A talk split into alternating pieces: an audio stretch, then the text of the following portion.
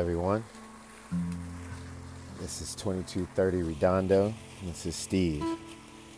And I thought that I might do a, a podcast about Valentine's Day.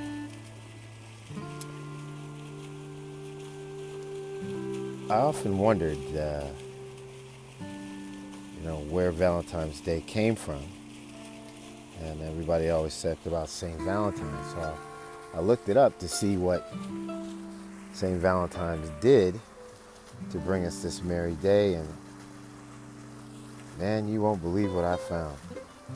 I'll read partly to you. It says, A popular ascribed hagiographical identity appears in the Nuremberg Chronicles of 1493. Alongside a woodcut portrait of Valentine, the text states that he was a Roman priest martyred during the reign of Claudius. He was arrested and imprisoned upon being caught marrying Christian couples and otherwise aiding Christians who were at the time being persecuted by Claudius in Rome. Helping Christians at this time was considered a crime. Claudius took a liking to the prisoner. However, when Valentinius tried to convert the emperor, he was condemned to death. He was beaten with clubs and stones, and when that failed to kill him, he was beheaded outside the Flaminian Gate.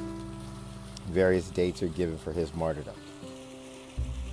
Another one goes on to say there are many other legends behind St. Valentine's. One is that in the 3rd century AD, it is said that Valentine, who was a priest, defied the order of the Emperor Claudius and secretly performed Christian weddings for couples, allowing the husbands involved to escape conscription into the pagan army. This legend claims that soldiers were sparse at the time, so this was a big inconvenience to the emperor. The account mentions that in order to remind these men of their vows and God's love, St. Valentine is said to have cut hearts from parchment, giving them to these persecuted Christians, a possible origin of the widespread use of hearts on St. Valentine's Day. Well, well, well. What can you say? Sounds like a lot of our relationships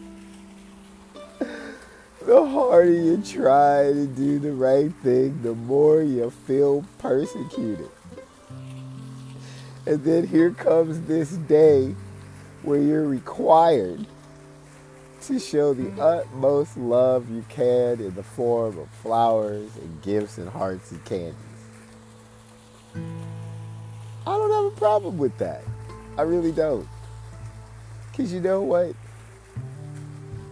Out of 365 days of fighting, arguing, being at each other's throats, going through the hegemony of indecision and love, it's nice to have one day of fucking peace.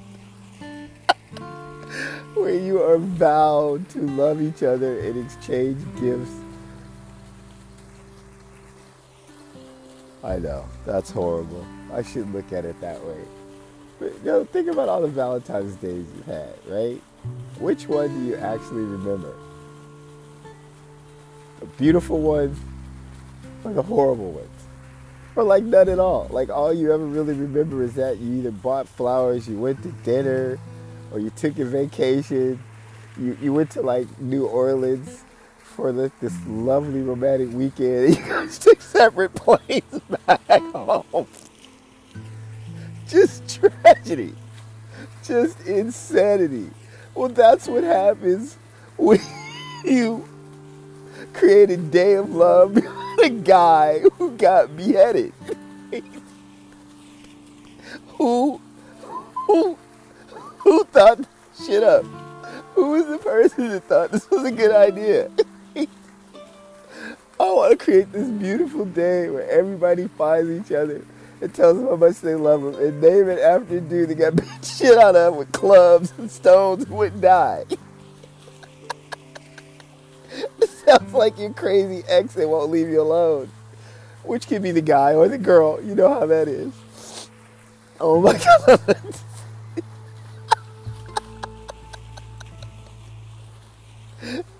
it's all good though. It's all good. It's all good. It's all good. Because, see, this Valentine's Day, I'm truly grateful because I've been reunited with a friend that I met some 35 years ago or more. And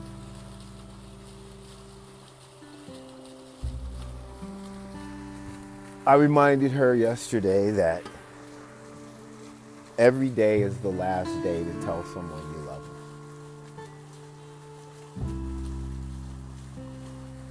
But what I like about Valentine's Day this time is is that you get to say it on a day not only when it's expected, but that when you say it this Valentine's Day, you realize that it's something that happens every day. And that makes it really special.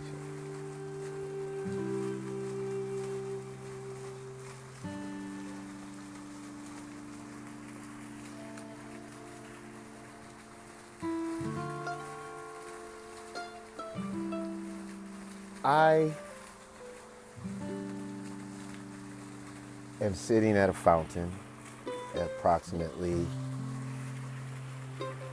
oh six minutes to midnight on Saturday, February 13th, 2021 in Playa Vista, California, looking at a lavender, beautiful sky with very few stars.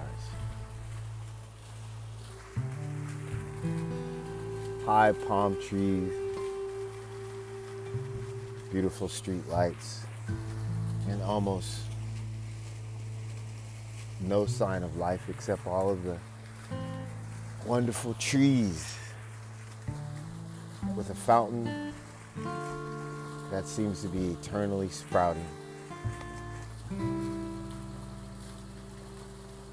And I've lived in this community for 14 years, and this is probably the first time I've actually sat down in front of this fountain and taken in the fact that it just seems to continuously push water to the sky. never seems to get tired, never seems to get old. Just seems to recycle that same feeling of energy, thrust, and desire to reach higher. And even if the fountain were not pushing that water up and it was just a limpid pool that sat quietly and rippled as the wind blew across it, I would find it to be amazingly beautiful and tranquil.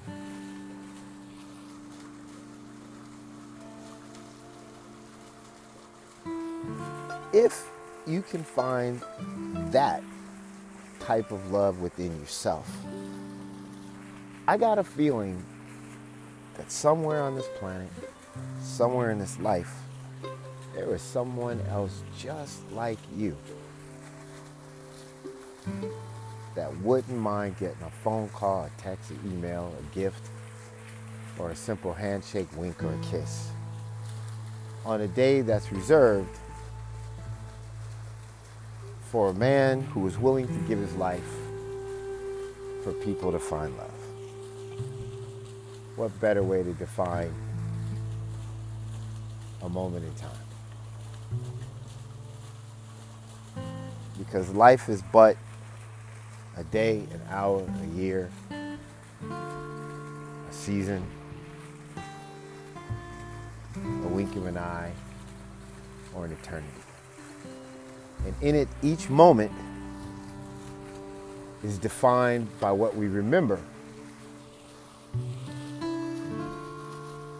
what we anticipate.